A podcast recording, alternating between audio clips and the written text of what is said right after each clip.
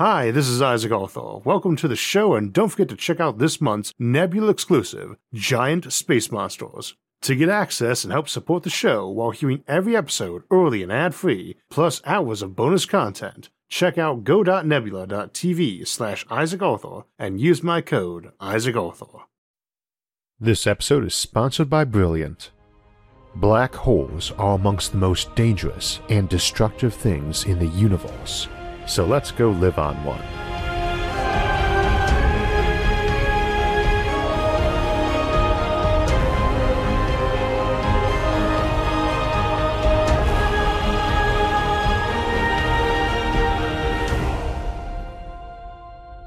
So today, we return to the Outward Bound series to look at colonizing black holes.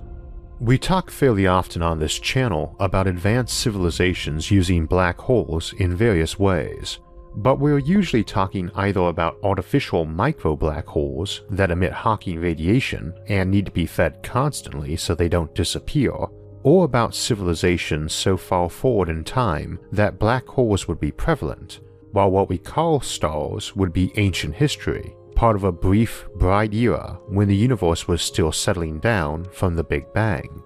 But today, we are going to talk about how and why black holes might become the preferred place for much nearer future civilizations to colonize, even while stars still burn and uninhabited planets are abundant.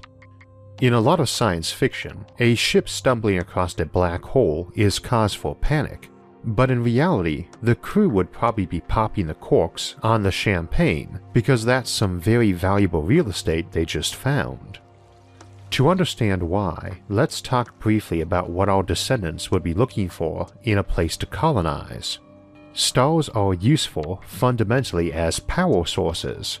Earth is basically self sufficient except for the light we receive from the sun, which keeps our planet comfortably warm and powers our entire ecosystem. But that power doesn't originate on the surface of the sun that we can see. That goes on deep down inside, where fusion turns hydrogen into helium and produces lots of lethal gamma rays. They get absorbed and re radiated as lower energy, longer wavelength photons many times by the layers above, until that energy is eventually emitted at the surface, mostly as visible light and infrared in the case of our sun. Many of our colonization methods rely on collecting that light, and we discuss lots of ways to concentrate or diffuse that light to let us settle at distances of our choosing from the star. Other colonization plans involve replicating sunlight in our habitats using other energy sources. Fusing hydrogen into helium produces millions of times more energy than any chemical process does, but controlled contained fusion is still something that eludes us. We do achieve fusion in hydrogen bombs, which are often compared to the Sun, but current hydrogen bombs require rare isotopes like deuterium, tritium, or lithium deuteride, the ones that are easiest to fuse. So a nice reactor you can dump common hydrogen into and get electricity from is quite a ways off, and it would still only release less than 1% of the energy available in the matter, Einstein's E equals mc squared. Black holes are much easier and efficient. There are several ways to get power from a black hole, and which one you'd use depends on your level of technology and the size of the black hole. You can check out our video about black hole ships from a few weeks back if you'd like to learn more about those methods. But for black holes of the size we are discussing today, the size you would colonize, the easiest method is to simply drop matter in and collect the X-ray radiation pouring from the accretion disk. Matter in the accretion disk is compressed with such force and moving so fast that friction produces immense heat, which for an average natural sized black hole would be radiated in the X-ray part of the spectrum, this is what we believe powers quasars, so a scaled down version of the brightest objects in the universe would be the power plant of your colony. Black holes also have potentially enormous value for industrial uses, besides just being a great power source. They are the perfect way to dispose of anything you don't feel is safe or economical to recycle or otherwise safely dispose of, as a black hole doesn't care what kind of matter you feed it, just the amount. People often talk about dumping radioactive waste into the sun, which is not a great idea for reasons we'll say for another day. But in a black hole's case, it's actually a highly profitable way to dispose of dangerous material. As we discussed in black hole ships a few weeks back, these objects are also handy for space travelers because they allow you to change directions with minimum fuel. You can fly close to any massive body to alter your course or give yourself a little speed boost, but the sharper the turn you want to make, the closer the pass you'll have to make, which might be too close to the heat of a star, if not inside the star itself. And contrary to what's depicted in most sci fi, you can fly closer to a black hole than you can to a star of equal mass, because it's much cooler and doesn't have all that pesky stellar atmosphere and solar wind that you'd rather not encounter at high speed. Though I'll note that black holes are not the only dead stars handy for space travel. When a star starts dying, it usually spends a fair amount of time as a red giant, and those are actually so thin you could run a ship through their atmosphere as a means of slowing down. Not our topic for today, but since slowing a ship down is one of the biggest issues with interstellar travel, these offer a partial solution. You can push on ships with lasers to accelerate them, but there will be no laser to slow you back down at an undeveloped destination, so that constrains how fast you can travel to uncolonized systems. Any fuel you have to save for deceleration at the end can't be used for acceleration along the way, Red giants might be ideal vanguard systems for colonization because you can reach them at higher speeds than other neighboring systems, letting you set up as the first port of call for that region of the galaxy. In this same way, black holes make good waypoints for distant places, as you can head in their direction and use them to alter your course and boost your speed, and they can also be used to slow down too. Indeed, one you can see a long way off is likely jetting relativistic matter off its poles, and you might be able to use conventional sails or magnetic sails to use that for braking drag or an added boost.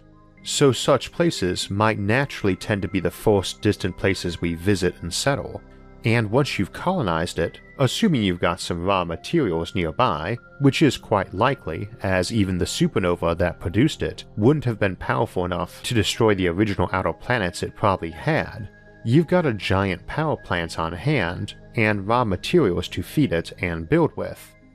Initially, you wouldn't want to live too close, though again, not for fear of gravity, the method you're likely to use for power generation is to throw matter around a black hole to form an accretion disk, which emits huge amounts of X ray radiation. So, if you want to be close, you'll have to wrap that thing in radiation shielding, and to prevent any large chunks of matter falling in and producing big blasts of X rays. Of course, if you're building a shield, you might want to throw some dirt on top of it Dirt's good radiation shielding too, and we can add air and water and artificial lighting, and presto, new planet. Except it's kind of a huge one. Your typical stellar mass black hole is a million or more times as massive as Earth, so if you build a shell around it for normal Earth gravity, it would be a shell a thousand times wider than Earth and a million times larger in surface area, a true mega Earth. I should note it would also have an escape velocity 32 times higher than Earth's, 354 kilometers per second, instead of 11.2 kilometers per second. The gravity well is bigger and deeper, for all that the force on you is the same as on the surface of Earth. Easy to visit, but hard to leave, making it quite the tourist trap. Now, the means for doing this shell is one we've discussed many times on this channel, and that's the orbital ring. Our episode on colonizing the sun gives a full discussion of how to do that around a massive object. But basically, by creating a hollow loop of matter that does not orbit the planet, or star, or black hole beneath it, but merely wraps around it, then spinning another hoop or stream of matter inside it at faster than normal orbital speed, we get a big stationary ring we could walk around on. We could make many of them, cocooning that object with a mesh, and then presto, shell world. In this case, you'd probably have a lower shell from which to dump matter into the black hole and absorb the radiation to make power. You might have several habitable upper layers too. Such planets had to be very big because black holes are as massive as large stars, and since gravity increases with mass and falls off with distance, and you have to be a lot farther from a black hole than from Earth's center for the gravity to be walkable. As mentioned, black holes often gain mass or even merge with other black holes, as we often find black hole candidate stars, supergiants, growing up together in big clusters. So there are going to be some very large ones of hundreds or even thousands of solar masses. Shells around them work just fine too, but they get even harder to leave, even though the gravity on that shell is presumably the same as Earth's surface, the escape velocity will keep rising. As you probably know, time slows down in bigger gravity wells, and this slowing can be approximated as the same as the escape velocity in terms of the classic special relativity effect of time slowing on a fast spaceship, at least when you're not too close to the event horizon. So a shell that had an escape velocity of 1% of light speed has the time running slow on it basically the same as a spaceship traveling at that speed, which in truth is very little. Your clock would only lose about 4 seconds a day, or about 26 minutes a year, and would require a mass of several thousand solar masses. Such black holes are not very common, though considerably larger ones reside at the cores of most galaxies. On our first example, the simple mega Earth built around a black hole of a few solar masses, with an escape velocity of merely 354 kilometers per second, time would only be running about 22 seconds slow per year. But for those big galactic core black holes, often running into the millions of solar masses, a shell around those, what we call a Birch planet, running a trillion times the mass and surface area of Earth, would have an escape velocity a thousand times that of Earth, about 4% of light speed, and you're losing over a minute every day. Still not a lot, but such an object is so huge that its tidal forces are tiny even where the gravity is high. So an object placed at 100 times the Earth's gravity, a tenth as far from the center as the planet shell, would actually be losing a few days a year. This can go way higher though, as black holes can be made much bigger, that monster at our galactic core of a few million solar masses is not even a percent of a percent of our galaxy's mass. It will only grow with time, too. One which had swallowed up most of its galaxy's mass would be having an escape velocity around half the speed of light, and time running a good deal slower. And at this point, the spaghettification effect on matter near the event horizon is practically none. Those willing to experience higher gravity would experience much slower time. It also means you could drop down into that black hole without being killed in the process. Indeed, you could do this on a much smaller one too. We don't know what goes on down inside them, but the various options in this or that theory would include some that might make this a good idea, assuming you had no desire to return to the universe outside which might indeed be the case by the time monster sized black holes like this were the norm, as the universe would be petering out by then. On these very large ones, though, where you are likely including multiple layers of shells, time would be running significantly faster or slower depending on which layer you resided, and would be much more extreme if you were in the higher gravity areas. If, for instance, your biology was adapted to a few Gs, or if you were post biological and could endure hundreds or even thousands of Gs. We've explored those possibilities quite a bit in our Civilizations at the End of Time series, but for this episode, let's get back closer to the here and now. A question arises as to where you get these black holes from. It's worth keeping in mind that black holes aren't terribly common, only around 1 in 1000 stars that forms is massive enough to become a black hole, but that still means we ought to have at least 100 million of them in our galaxy now, with of course a supermassive one in the center, 30,000 light years away. The closest one we know of, V616 Monoceros, is about 3,000 light years away, with the famous Cygnus X1 being the second closest at 6,000 light years away.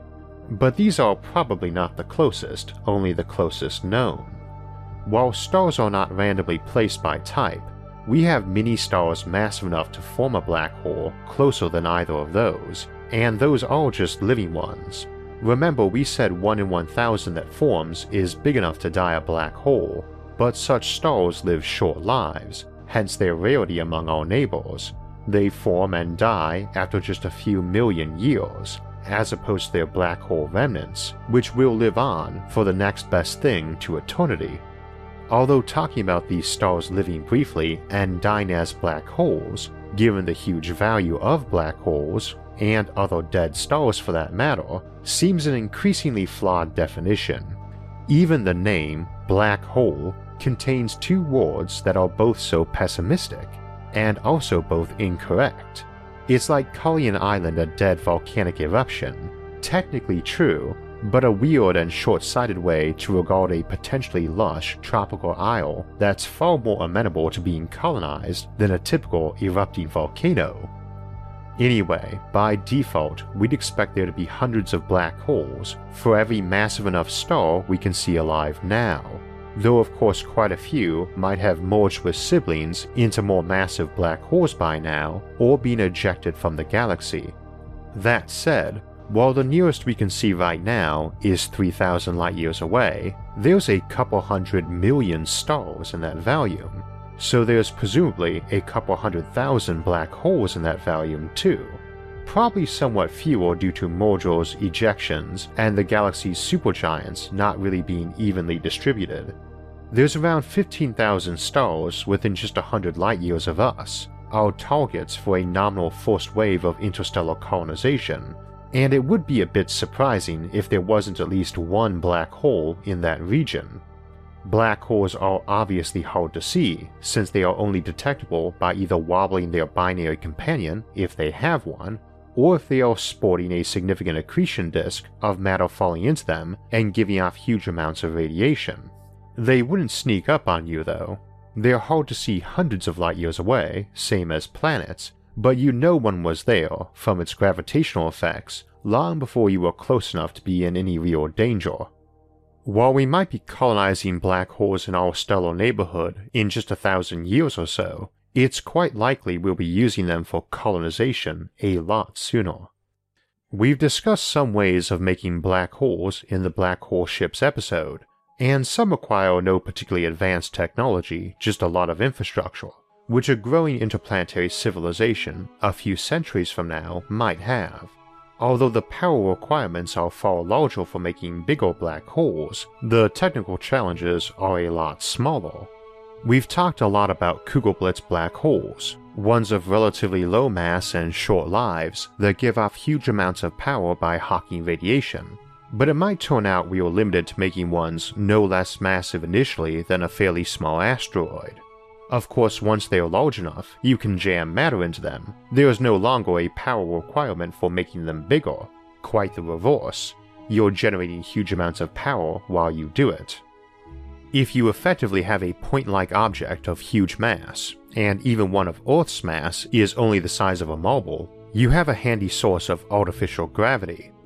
You could drill a hole into Mars and drop one down of the right mass, and suddenly have Earth like gravity on the surface, Mars is about half the diameter of Earth and about 11% of Earth's mass.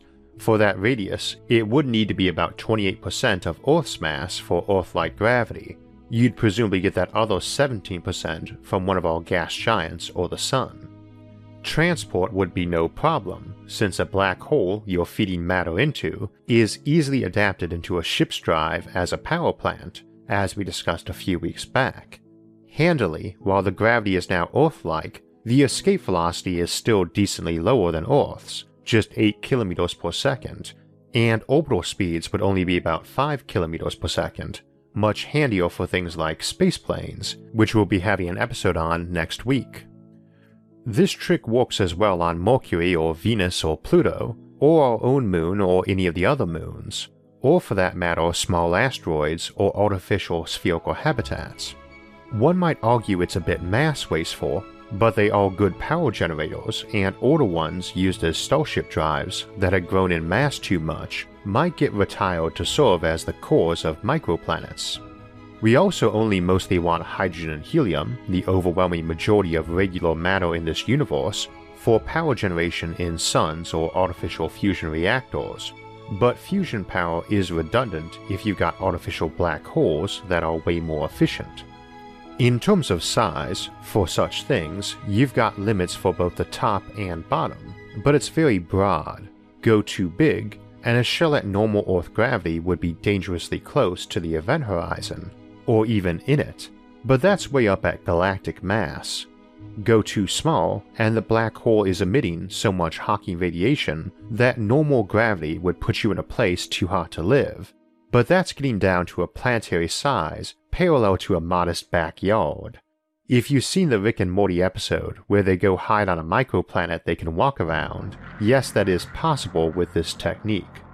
With one caveat. As mentioned, a black hole dumped into Mars to give it Earth normal gravity still leaves it with a lower escape velocity, still more than enough to hold an atmosphere, which is mostly about creating a stronger magnetosphere anyway, but that effect gets bigger as we get smaller, if your microplanet only has an escape velocity about the same as the root mean square speed of room temperature air, it's all going to leak away very quickly, so you'd still need to dome it over, which arguably removes half the appeal such a planet has over a classic rotating habitat where there's no natural sky. Of course, you could still have windows and skylights, and could walk around outside in a spacesuit with normal gravity, now, a planet isn't going to keep its atmosphere just because its escape velocity is higher than the speed most air particles zip around at. It will still leak fast, it just won't blow off rapidly if you puncture the dome. But if you're curious, an asteroid about a dozen kilometers wide and about a millionth Earth's mass, with its artificial black hole in the basement, would have an escape velocity of about Mach 1 and could probably get away with fairly minimal airlocks for spaceports. There are some great examples of such wards in Alastair Reynolds' Revenger series, where the black holes in these wards get called swallow Amusingly, most readers apparently miss that all the spaceships traveling to various other worlds in that book via light sails are actually just roaming around a single solar system in a partial Dyson swarm. Probably unsurprisingly, most channel regulars here did not miss that so you can fill all your moons and larger asteroids up with such black holes and get normal gravity, and grind the smaller asteroids up to make artificial shells or regular cylinder habitats. Very handy approach for mining an asteroid too, since you've got all the power you need for running your mining and manufacturing and launching. That is still a lot of mass, but again it's mostly hydrogen and helium, which we can't build out of, and which we wouldn't need for fusion. One big issue though, first, you are still using that mass for power, and once it's down in that black hole, you're not getting it back, unless you're willing to wait a long, long time, and longer the bigger it is. Even a black hole with only a millionth the Earth's mass, itself barely bigger than an atom, is going to live over a billion trillion times longer than our universe is old which is actually fine if you want to be storing power for after the sun goes out, but it is a long term investment to say the least, and bigger ones live way, way longer. We can cheat though. Instead of using a single one, we can jam several into the same spot, just far enough apart they don't merge. One of, say, 120 megatons would be coming due about the same time our sun burned out, while those you might want to use as a ship drive might leak out in thousands or millions of years. People often suggest the main currency of the future would be matter or energy, and micro black holes make great long term bonds, since you can store power in them as a perfect battery for very long times with very little leakage. Makes them a great way to store your treasury, since a black hole is harder to break into than Fort Knox, or at least harder to break out from with your loot. One problem, though, especially for smaller ones, is it's going to be hard not to generate power while you're fattening them up. You might wonder how that's a problem, but consider if I'm making black holes for a space habitat market, and someone puts in an order for a billion ton black hole to be delivered next month, if even 1% of that feed matter gets radiated away as energy while I'm doing this, that's a trillion, trillion joules of energy released enough to illuminate Earth for an entire year, or power our current global economy for 20,000 years. And you need 6 trillion of those to make an Earth sized shell world, or the equivalent land area of many smaller microplanets. That would also represent the entire Sun's output for a few thousand years. I mean, that's exactly why these are such ideal power plants. Now, handy thing about a black hole is so long as you're aiming the feedstock right down its gullet, there's no energy splash, no accretion disk, etc. And that's viable for one of modest size, and of course we can always find a use for power. You can use it for accelerating spaceships away, or power transmutation to turn one element you have in abundance into another you want more of. Getting rid of heat is an issue, but you can be doing this in the outer solar system, even way out beyond the Kuiper Belt, where swarms of such black hole factories would enjoy thousands of times more radiating area than in the inner system. It's also the ideal place for running all your interstellar shipping and colonization out from, since high speed collisions are less of a concern far from your core civilization. So I could easily imagine an inner solar system with our classic planetary colonization and asteroid and cylinder habitats slowly forming a conventional Dyson swarm where, far out from the sun, a growing black hole based economy was sent out and receiving interstellar ships and exporting black holes to the inner solar system to slowly replace or augment the more standard habitats and worlds there each with little black holes in their basement, serving as either a current power source or a long term treasury for the end of the universe. Of course, the outer solar system is a great place to be putting a defense network for your inner system, as we discussed in colonizing the Oort cloud, and beyond supplying power for such defense stations, black holes can be terrifying weapons, but we'll get to that in a few weeks. So we were talking about black holes and escape velocity today, and how you could use them to alter your course or gain a speed boost. There's an excellent quiz on black holes in Brilliant's astronomy course, and the astronomy quizzes are a great way to expand your knowledge on that topic and get comfortable working with a lot of the core concepts we often build our discussions of our future out in the galaxy off of. Brilliant uses a mix of interactive visualizations and illustrated and animated problems in short quizzes to help you learn about topics like that, or how to slingshot a ship around a massive body that a dry textbook or lecture just doesn't do as well. And it lets you do it at your own pace from the comfort of your own home, but also as part of a learning community that you can talk with for help or discussion. The most important part of learning is keeping it fun and interesting, and they do a great job of that from their interactive courses to their daily challenges, which help to stimulate your thinking and connect to expanded courses if one of those problems grabs your interest.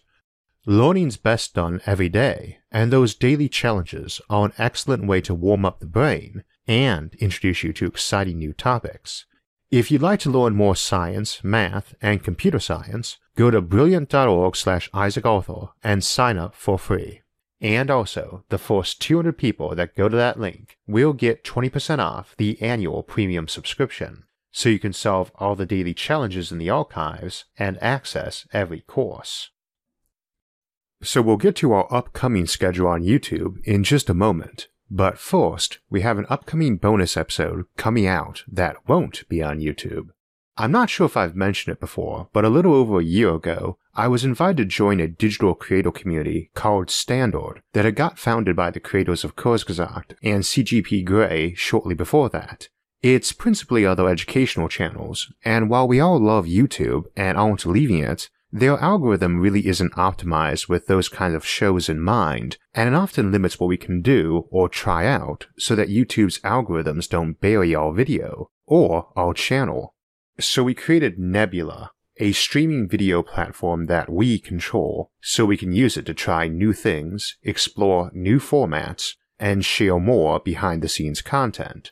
To honor that rolling out, tomorrow we'll be premiering a look at the Paperclip Maximizer, the concept of a runaway artificial intelligence, and an idea called instrumental convergence that even intelligences with very peculiar goals, like making paperclips, will often mimic goals and behaviors of creatures with different goals, like survival. Nebula is only 5 bucks a month, going to the creators to fund new original content and to improve the service, which is brand new. But you can watch that episode and others from folks like Kurzgesagt and Real Engineering for free with a 7-day trial.